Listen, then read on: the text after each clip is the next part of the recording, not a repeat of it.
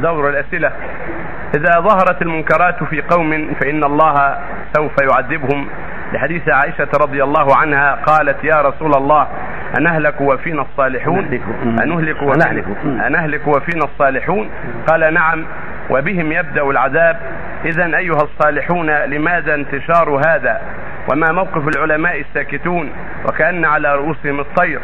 وهل انتشار الربا والمسجلات والفيديو وبيع المجلات الخليعة وغيرها. هل في أليس هذا في ظهور المنكرات إلى آخره؟ هذا الحديث عن عن زينب ليس عن عائشة. أيوه. وليس هذا لفظه بالتمام. عن زينب بنت بنت جحش أم المؤمنين رضي الله عنها أن دخل عليها غضبان. يقول ويل للعرب من شر قد اقترب.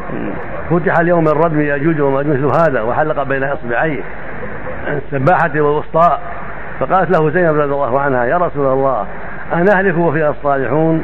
قال النبي نعم إذا كثر الخبث. نعم إذا كثر الخبث. يعني إذا كثرت المعاصي عم الهلاك ولا حول ولا قوة إلا بالله.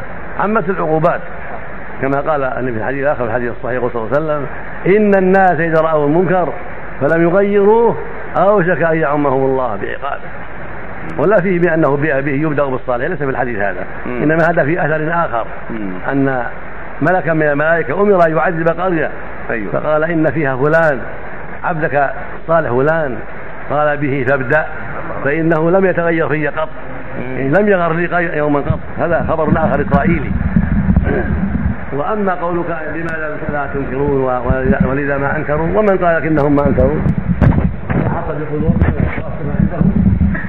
فذكر العلماء تكفروا وبينوا ما يجب وبينوا من هذه المنكرات وكلموه من الرأس. نسأل الله لنا ولكم وله التوفيق.